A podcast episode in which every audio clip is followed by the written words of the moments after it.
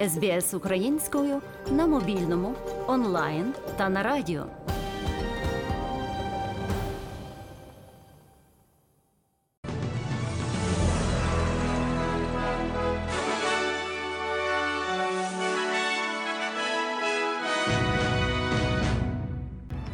Найголовніше на цю годину у Туреччині рятувальники продовжують пошукові роботи жертв землетрусів. Циклон Габріель зачепив частину острова Норфолк. Ентоні Альбанізі планує взяти участь у параді Мардігра в Сіднеї. Австралія вимагатиме недопуску російських і білоруських спортсменів до Олімпіади у Парижі.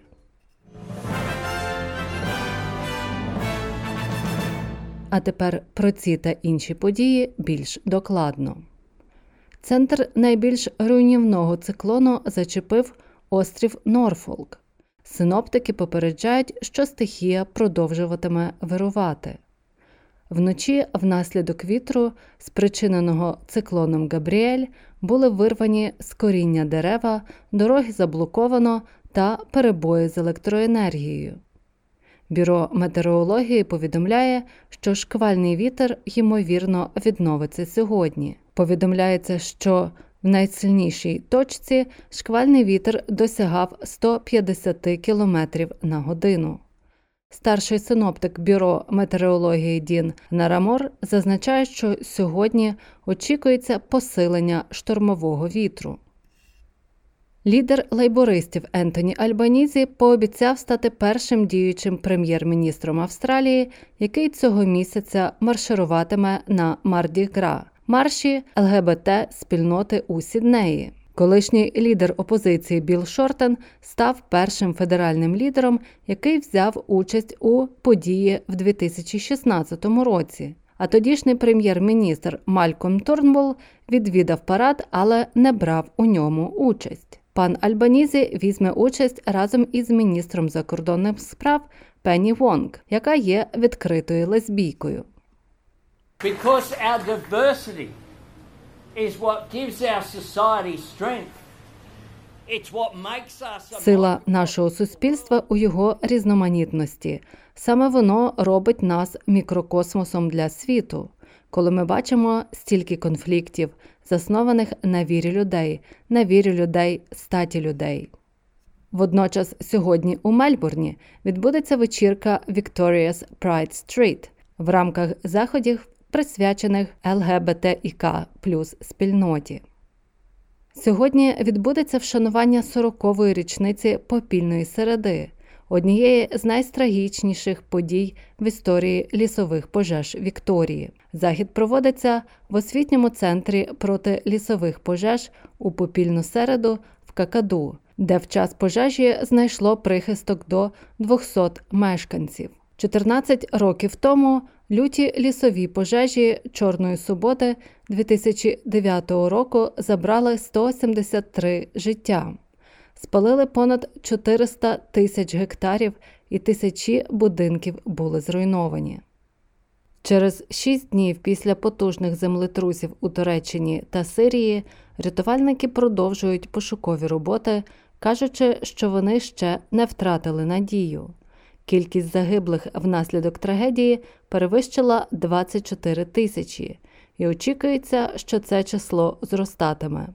Управління з ліквідації наслідків стихійних лих і надзвичайних ситуацій Туреччини повідомляє, що близько 100 тисяч постраждалих були евакуйовані із зони лиха, і близько 200 тисяч людей беруть участь у рятувальних роботах. Посол Індії в Туреччині Вірендер Пол зазначає, що спеціальний підрозділ індійської армії надає медичну допомогу пораненим у тимчасовому польовому госпіталі. It's a 30 bed hospital set up by the Indian Army as part of the larger humanitarian. Лікарня, в якій ми зараз перебуваємо, розрахована на 30 ліжок. Вона створена індійською армією в рамках великої гуманітарної допомоги Індії Туреччині у час цієї величезної гуманітарної кризи. Кількість пацієнтів, які звертаються за медичною допомогою, поступово зростає. Серед загиблих внаслідок землетрусів, що сталися в Туреччині та Сирії, виявили тіла трьох австралійців. Третім є Суат Байрам, старший чоловік з Мельбурна.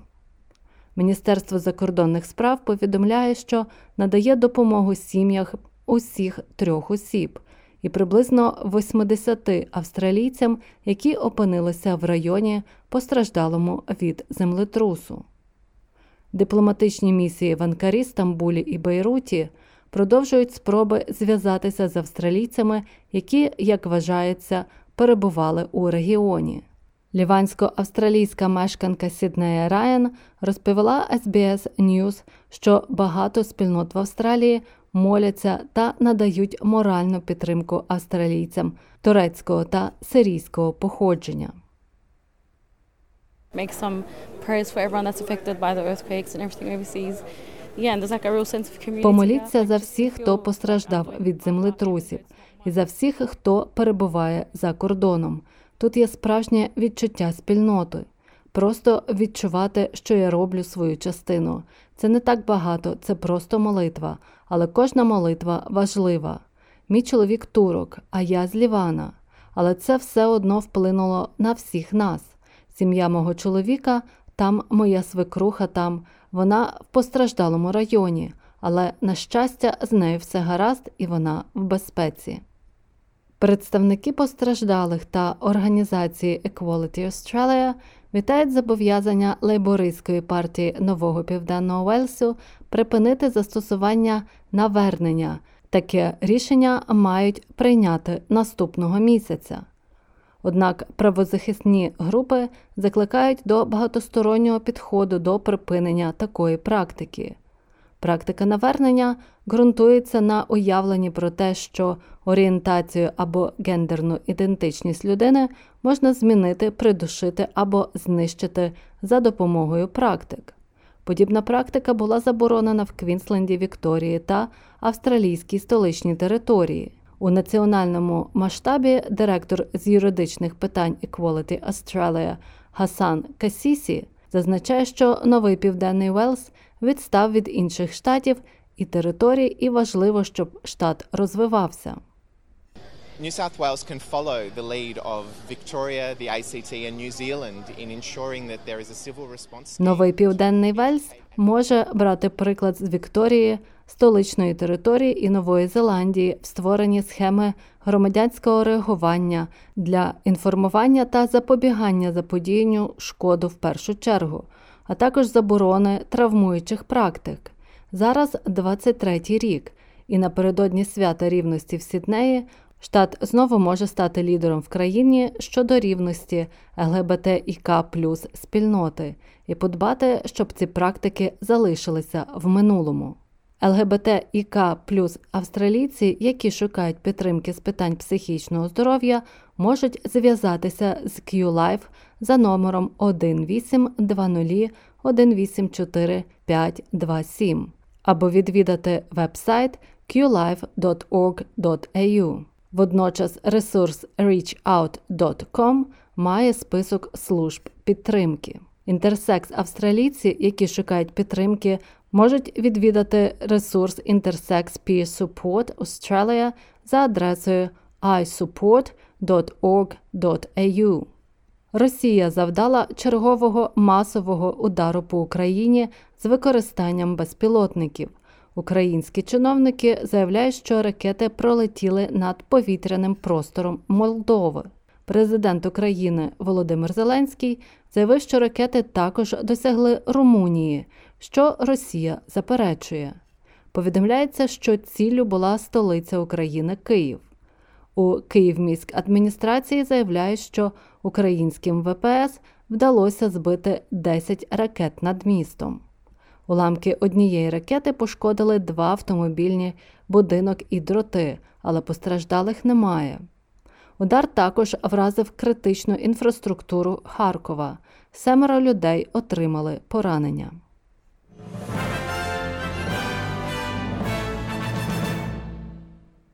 А тепер до новин спорту. Австралія приєдналася до міжнародної групи країн, які вимагатимуть усунення російських і білоруських спортсменів від участі в Олімпійських іграх 24-го року в Парижі. Про це заявила міністр спорту Литви Юргіта Сюкдзініене. Раніше в міжнародному олімпійському комітеті заявили, що готові допустити російських і білоруських спортсменів до змагань за певних умов, зокрема, якщо вони виступатимуть під нейтральним прапором. 27 січня президент МОК Томас Бах заявив, що хоче об'єднати всіх спортсменів усього світу, зокрема російських, на наступних Олімпійських іграх, пише Дершпігель. За його словами, виключати спортсменів із змагань на підставі їхнього паспорта не відповідає цінностям і місії Олімпійської хартії. Міністр молоді та спорту України, президент Національного олімпійського комітету України Вадим Гудсайт не виключив, що Україна байкотуватиме Олімпіаду, якщо до неї допустять російських і білоруських спортсменів.